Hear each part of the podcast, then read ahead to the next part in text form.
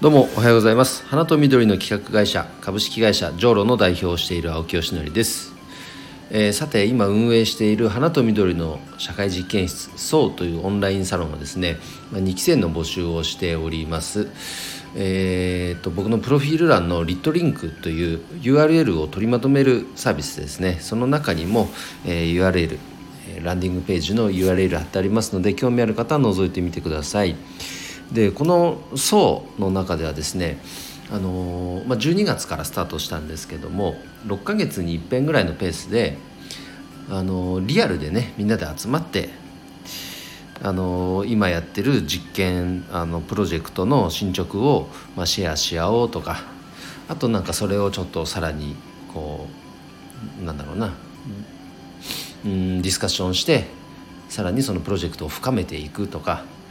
あとはそうだななんか社会うんうーんなんだろうあれなんつったっけ社会科見学みたいなイメージ。そういったものもなんか取り入れて、まあ、シンプルになんか僕らも楽しみながら勉強するようなそんなコンテンツにしていこうと言って今少しずつ計画をしているところです。今ね話出てるのが新潟県の阿賀野市っていう新潟市のすぐ隣ぐらいかなに、えっと、エディブルフラワー食べられるお花を生産している、えー農家さんがいまして僕はあの何年も前からずっとお付き合いさせていただいてるんですけど、まあ、その方のもうその補助、まあ、生産現場に行ってまずエディブルっていうのがどういうものかみんなでまず見て僕は見たことありますけどね。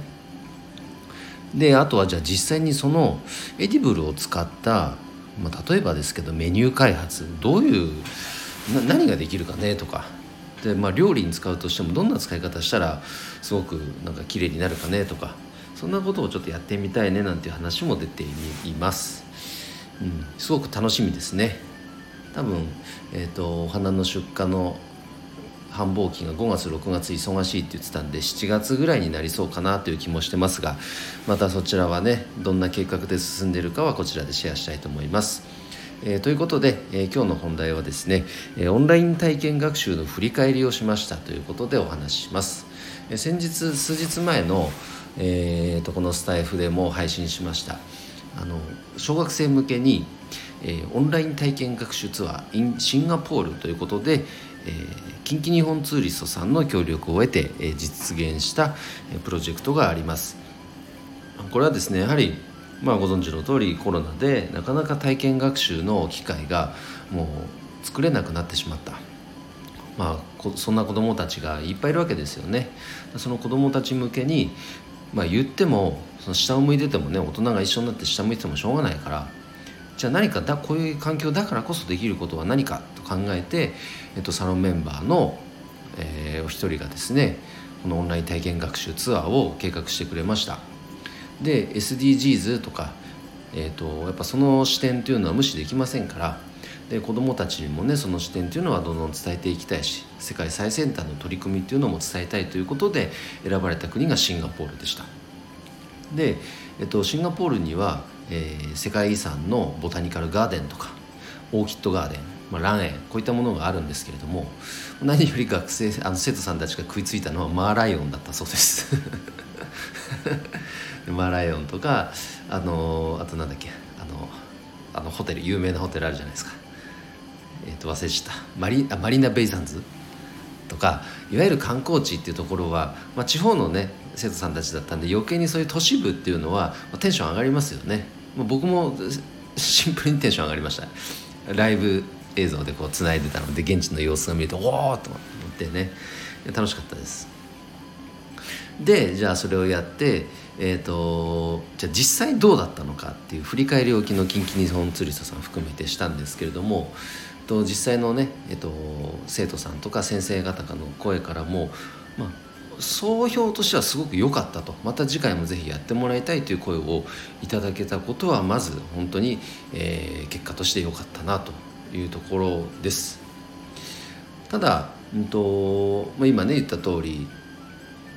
運営側としたらこの花とか緑っていう切り口からなんかこう SDGs っていうところにも学びもぜひこう学んでいただきたいみたいな風に考えはしたものの実際蓋開けてみるとやっぱ子どもの関心っていうのはやっぱすごくてもう本当さっきのねマライオンもそうですしあとやっぱ現地の現地の人とつながってる感が楽しかったとかあのー、興味がもうとにかくいろんなことにあるんですよ。ああだそれだったらなんか花とか植物っていうことだけに絞ってやるのはちょっとこれは子どもたちにとって子どもたちのニーズからは若干ずれてっちゃうかなという気がしましたなのでちょっと分かんないですけど例えばですけどオンライン体験学校みたいな風にしてねで今日は国語としてその現地の、えー、と言語。現地の子どもたちとなんか会話をするような場がありますとか。じゃ次はじゃあ社会の社会という授業の中でじゃ現地にはどんな仕事があるのか職業があるのかっていうのに触れてみるっていう授業があったり。まあと語学、まあ、語学さっき言ったか。あとは例えば体育でじゃあ現地にはどんなスポーツがあるのかとか、まあ、いろんなコンテンツを考えられそうだなと思いました。ただそれの対象を小学生とかねある程度限定することは必要かなと思いますそれを中学生高校生までどんどん広げていくと多分その世代によって学びたいこととか関心って全然変わってくるんで逆にコンテンツが絞れなくなっていってしまうということも起きるんじゃないかというふうに思っています。けれどもこの振り返りを通じてね、まあ、逆になんかこう1回目絞ってよかったと。でだからこそあこういうこともできるねああいうこともできるよねっていうアイディアが膨らんだ状態ですね。なので2回目ちょっとまだいつとかあのじゃあ継続していくためのやっぱり予算をどうやって確保していくかとかそういう課題はありますが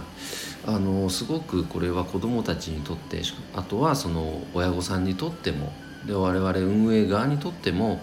すごく楽しみなコンテンツが一つできそうだなという予感がしていますので、こちらについてもまたお話をしたいと思います。ということで今日の配信は以上です。今日も一日頑張ろう